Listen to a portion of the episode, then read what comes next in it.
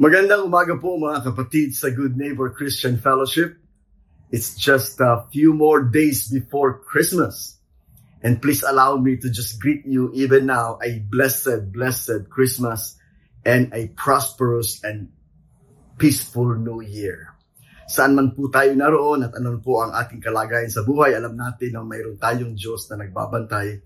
Meron tayong Diyos, mga kapatid, na sumusubaybay at nagpapala sa atin and we can be so sure that this Christmas holiday season will be a season so beautiful, so loving, so full of blessings that we will be very grateful to God sa bawat uh, araw na darating. So, so salamat po sa inyo pong uh, pagsama sa atin sa umagang ito sa ating pong pananambahan online.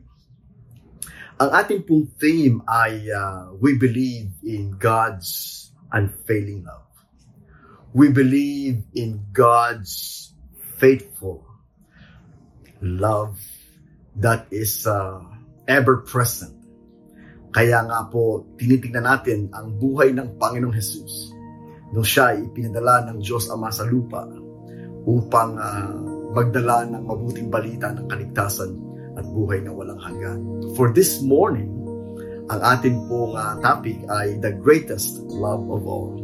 At ang ating pong verse reading ay one of the best verse, uh, one of the best verses in the Bible that talks about the greatest love of God for us all. So, as we begin our studies this morning, please join me in a word of prayer.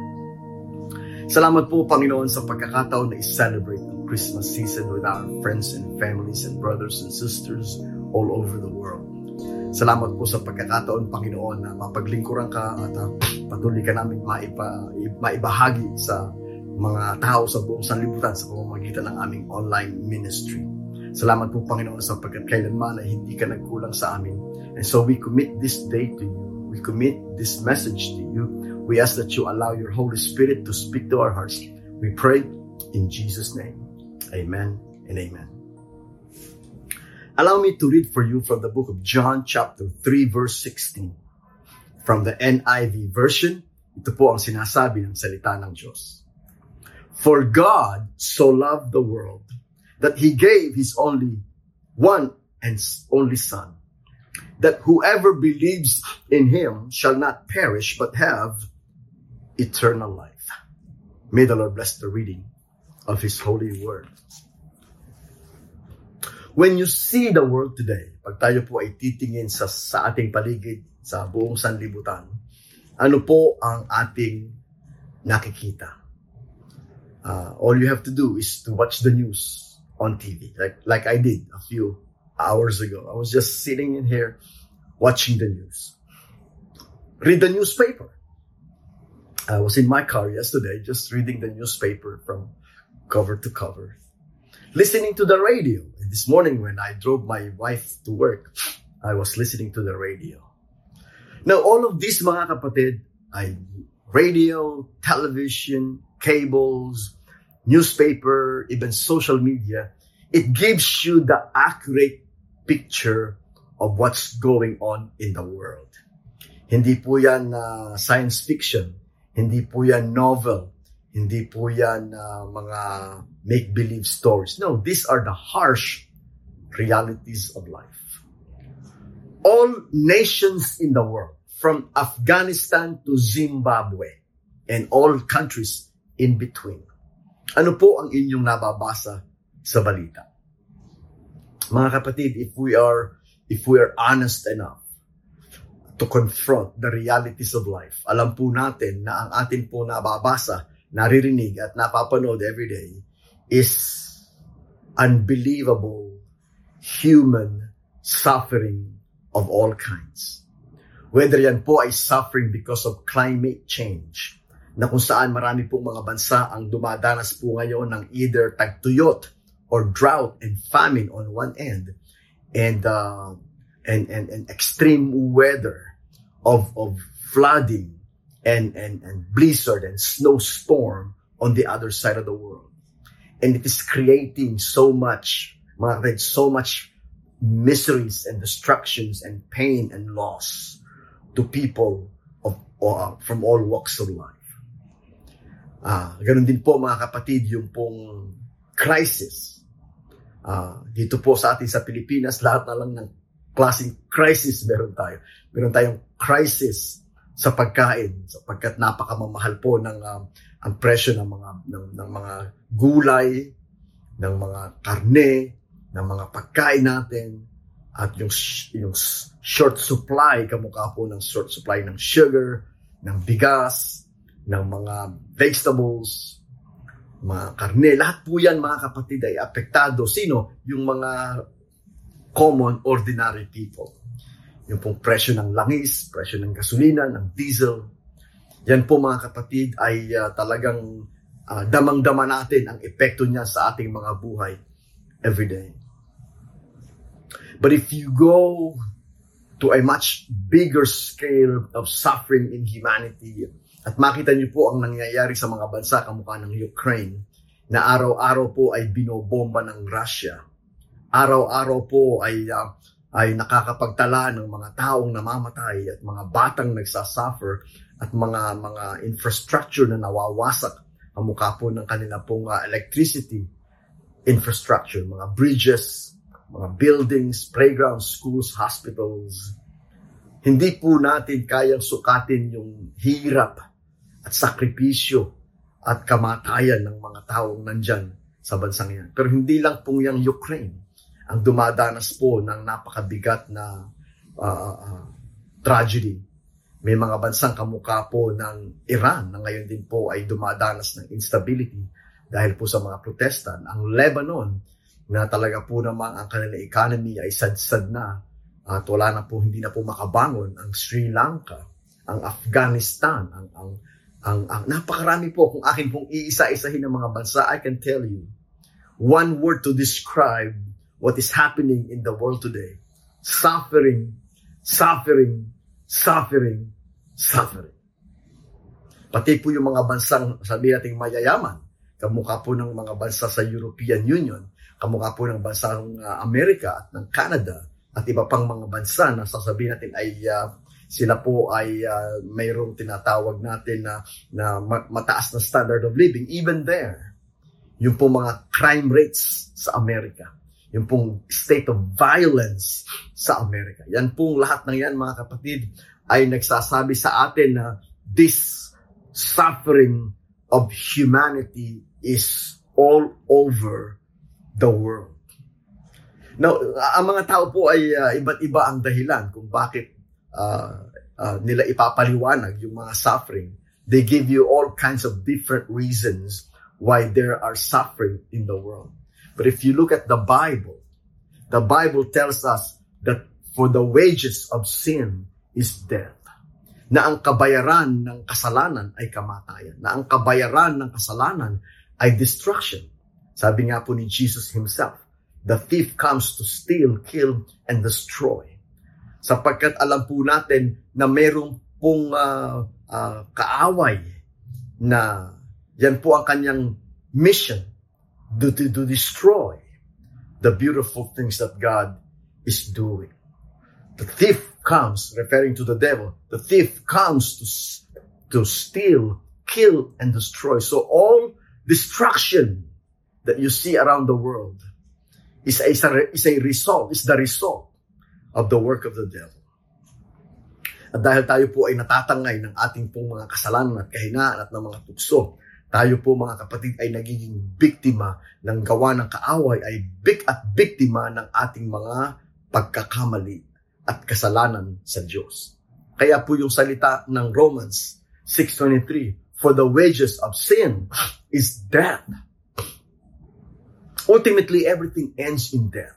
Lahat po tayo ay humaharap sa kamatayan. Lahat. Uh, young, old, strong, weak, poor, rich, lahat po tayo eventually will have to face death. For the wages of sin is death. For all have sinned, nasabi po ng Romans chapter 3, verse 23.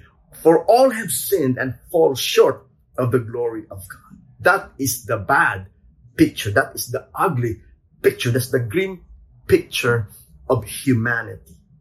So there is really no hope in the world kung ang atin pong pagbabatayan ay ang kakayahan natin na solvein ang mga problema natin. The United Nations cannot solve the problems of humanity. The most powerful superpower countries in the world like America and China cannot solve the problems of humanity. So who, what can change and solve the problem of humanity? Alam niyo po mga kapatid, the answer is right here in the Bible, the Word of God. Ang sabi po dito, for God so loved the world. Huwag po natin kailanman kalilimutan na ang Diyos ang lumikha ng sanlibutan. Everything that you see in this world, in this planet, in this universe has been, was created by God. And God loves His creation. God cares for His creation. And God wants to protect His creation. So you can count on it na hindi tayo tinalikuran, pinabayaan o inabandon ng Diyos na lumikha sa atin. No. Because in Him we live and move and have our being. Kailanman mga kapatid, hindi tayo iiwanan o pababayaan ng Diyos. At at nakita natin in, in, in, in chapter 3, verse 16, For God so loved the Creator God is a God of love. And He so loved, the object of His love is His creation. Not only the, the physical creation, the earth, the universe, but, but the people He created on planet earth. For God so loved the people of the world that He gave His one and only Son. He gave, God gave that solution to our problems. God gave the only way to remedy the, the suffering of humanity. And that is by the giving of His only Son. His only Son is the only one that can change the destiny of the world. And so for God so loved the world that He gave His one and only Son. When did the one and only Son of God arrive? When did He come? And we know the answer. The first Christmas. Nung ipanganak ni Maria ang Panginoong Jesus 2,000 years ago. That was the first Christmas. Na kung saan isinugo ng Diyos ang kanyang nag-iisang anak upang tubusin tayo sa sumpa ng kasalanan. Sa bunga ng kasalanan, sa kabayaran ng kasalanan. Subalit, from the very beginning, ang pag-ibig ng Diyos ay nire-reject ng mga tao. Sabi nga po sa book of John, He came to His own, but His own received Him not. Siya po ay naparito upang tayo ay tubusin sa ating mga kasalanan. Subalit, in, ang mga tao from the very beginning ay hindi tinatanggap ang kanya pong offer na kaligtasan at pag-ibig at buhay na walang hanggan. But God is not forcing us. That's the beautiful thing about God. God is a God of love. God is a God of mercy. God is a God of compassion. God is a God of uh, perfect beauty. At sa mata ng Diyos, perfect beauty is allowing you to decide for yourself, to determine your eternal destiny, to make your own choices. I think that's beautiful. That is so beautiful of God, so gracious of God, so loving of God to allow you to make your choices. Ako po ay isang magulang. At meron po akong tatlong anak. Let me tell you, I would love to give my children the freedom to make choices, to decide for themselves. I do not, I do not want to control them, to make them robots, to control their thinking or their heart or their mind because that would be very unloving. Hindi hindi na hindi ma-express ng anak mo yung kanyang sariling desisyon, yung kanyang sariling uh, uh, ambisyon, yung kanyang sariling plano at layunin sa buhay. That would be very unloving for me to control their decisions and their future. No, no, I will never do that to my children. I will let them decide what they wanted to be. I would let them decide which direction to go. I will guide them. I will pray for them. I will give them wisdom from the Word of God. but I will not make the, their decision for them. I think that is the the most loving thing that I can do for my children to let them make their make their own decisions. And I think that's the most loving thing that God has given to me. That God has allowed me to make decisions for myself. And and many years ago I heard the gospel of the Lord Jesus Christ in the Bible. And many years ago I have decided I love Jesus. I love the Bible. I love God. And I decided I will follow you, Lord Jesus. I will give you my life. I will give you my soul. And I would like to be your servant. I would like to be your disciple. And I would like to spend my whole life serving you because I know I will be with you forever and ever and ever in, in heaven. That's beautiful because I was not forced to do it. I was given the, the freedom to make that choice. Christmas is about choice, mga kapatid. Alam niyo po, yung mga tao na, na, na nakakita sa kapanganakan ng Diyos, ng na anak ng Diyos, yung mga kinausap ng mga anghel, ng mga shepherds, yung mga yung mga ginabayan ng ng ng ng bito, ng ng star ng mga magi yung pong mga prophets yung pong mga scribes and Pharisees they know that it is written in the Bible na ipapanganak ang anak ng Diyos sa Bethlehem of Judea. Lahat po yan, mga kapatid, ay freedom na ibinigay ng Diyos sa atin para po tayo magkaroon ng pagkakataong mag-decide para sa ating mga sarili. That's the most beautiful expression of the love of God. For God so loved the world. He gave His only begotten Son that whosoever, that's the choice, whosoever, sino man sa atin, Make up your mind. Make your choice. Whosoever believes in Him. Yun lang naman po mga kapatid ang invitasyon ng Diyos sa lahat ng tao sa sanlibutan na tayo ay matutong kumilala sa anak ng Diyos at sumampalataya sa anak ng Diyos sapagkat siya lamang ang magdadala sa atin ng kaligtasan at buhay na walang hanggan. Sa paanong paraan? Sa pamamagitan po ng pagtutubos. Now, even in the Old Testament, that idea of redemption o pagtutubos is very clearly established and very clearly understood ng mga tao. Na sa templo ng Panginoon, ikay pupunta, ikay haharap sa Diyos at magdadala ka ng hain. Yung hain na yon ang substitute. Yung hain na yon ang handog para sa ikatutubos ng iyong mga kasalanan, sa ikahuhugas ng iyong mga kasalanan at ng iyong mga karumihan. In the old days, ito po ay isang tupa. Kung saan yung tupang yun ay iaalay mo sa Diyos at, uh, at yung tupa ay iyong papatayin upang ng kanyang dugo ay dumaloy at ang dugo ng tupa ay simbolo ng paghuhugas at paglilinis ng ating mga kasalanan. And let me tell you, nakita ng Diyos that that is not the ultimate solution. Sapagkat every time na ikay magkakasala over and over and over and over again, kailangan mo magdala ng handog at sacrifice sa temple over and over and over again. At ang sabi po ng Hebreo na tayo ibinigay ng Panginoon ng kanyang bugto na anak once and for all.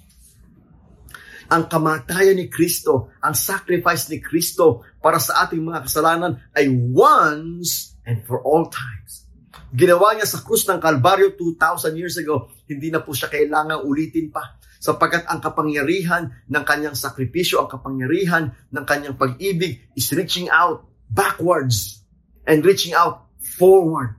So it's past, present, and future. Sapagkat nung namatay si Kristo sa krus, winasak niya ang kapangyarihan ng kasalanan at tinanggal niya ang kadiliman ng buong sanlibutan at iniligtas niya lahat ng sumasampalataya sa Kanya, lahat ng sumasampalataya sa Diyos, nagmamahal sa Diyos, pass all the way to the to the sin of Adam and all the way to the the last person that will be born in this planet Earth. Jesus is the same yesterday, today, and forever. Jesus is the only Savior of the world, yesterday, today, and forever. Jesus. Jesus and Jesus alone. Sapagkat sinabi po ng Panginoon Jesus Kristo mismo sa John 14.6, Ako ang daan, ang katotohanan at ang buhay walang makakapunta sa Ama malibang sa pamamagitan ko. And that sacrifice happened when Jesus was born on Christmas Day. The greatest love of all is not loving yourself. The greatest love of all is not loving your neighbor. The greatest love of all is not even you loving God. Because our us loving God is not always perfect love. It's not always wholehearted love. Kaya nga sabi sa atin, love the Lord your God with all your heart. Kasi minsan hindi po pag-ibig na buong puso. With all your mind. Sometimes ang isip natin ay wala doon. With all your strength. But the greatest love of God, the greatest love of all, is the love of God. The love of God is the greatest love of all because no one can love you more than God can love you. Your parents cannot, cannot love you more than the love of God. Your brothers, your sisters, your husband, your wife, your children, your friends cannot love you more than God loves you. So, what is the greatest love of all? It's the love of God. For God so loved the world that he gave his only begotten Son, that whosoever believes in him will not perish, but have everlasting life. You see, yun po ang, yun po ang consequence ng mga decision. Pag tayo po ay nagdesisyon, there is, there is a consequence to that. Pag nagdesisyon ka na sumampalataya kay Jesus, the fruit of that, the consequence of that is eternal life. Pero pag po hindi natin tinanggap si Kristo at hindi tayo sumampalataya kay Kristo, the consequence, the consequence of that is eternal separation from God. And that is living in darkness. It's your choice. You chose to reject the salvation offered by the Son of God. It is your choice. You choose to walk in darkness. And it is your choice to make your eternal destiny. In fact, sinabi po yan ni, ni Moses in the Old Testament. Behold, I set before you, sabi ng Panginoon kay Moses, oh, the way of life and the way of death. Choose life. The way of blessing and the way of curse. Choose blessings. The way of light and darkness. Choose light. Sinabi yan ni Joshua. Choose you this day whom you will serve. The God of your ancestors in the other side of the river or the gods of the people here. But as for me and my house, we will serve the Lord. There's a choice to be made. And I hope, ladies and gentlemen, that you know how important that choice is. Because Jesus himself made that choice when he came to earth. Sabi nga niya, uh, ibinigay niya ang kanyang sarili bilang handog. Walang umaga, walang pumilit sa kanya. He, he made that decision himself.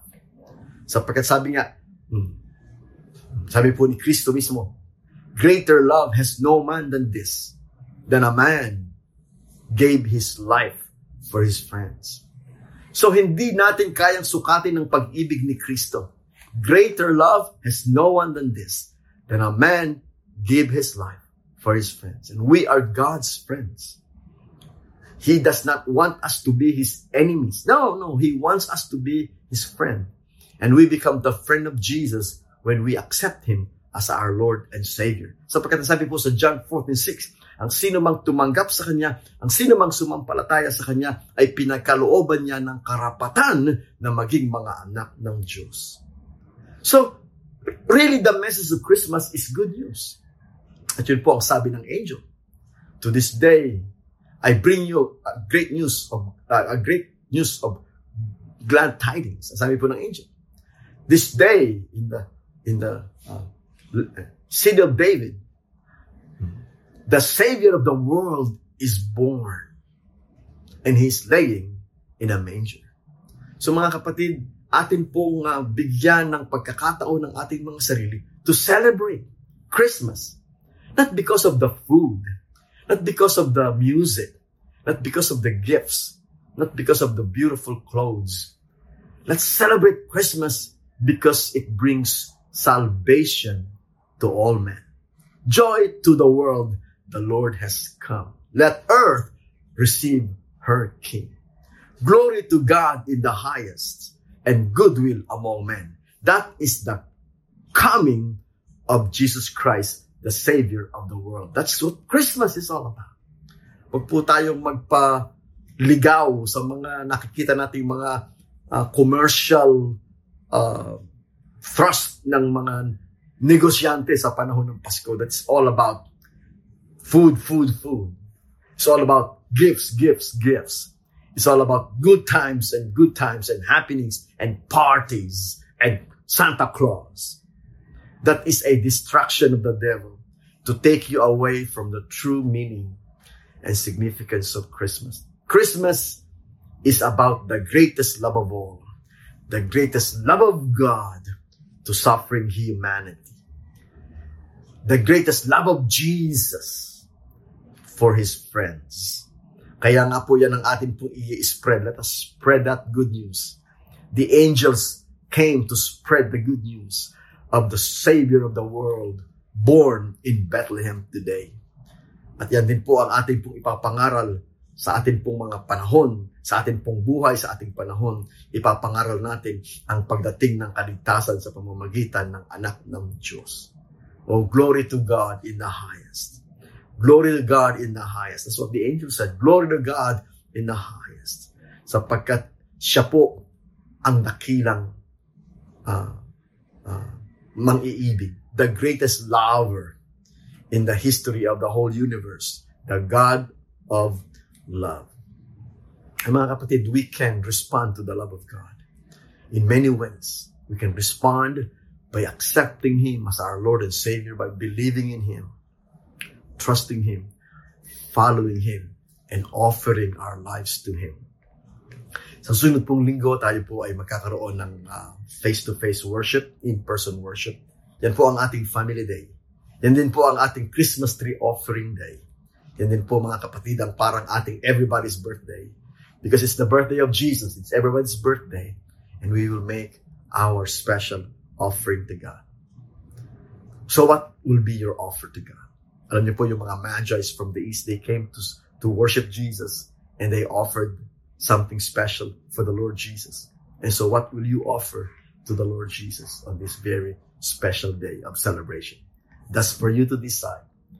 But the first decision you have to make is to accept Jesus as your Lord and your Savior. It's you responding to the love of God.